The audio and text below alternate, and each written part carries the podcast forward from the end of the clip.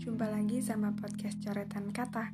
Semoga setiap untayan kata yang kuukir bersama kembalinya hati yang teduh bisa menyegarkan pikiran dan mewakili perasaan kalian setiap harinya. Selamat mendengarkan.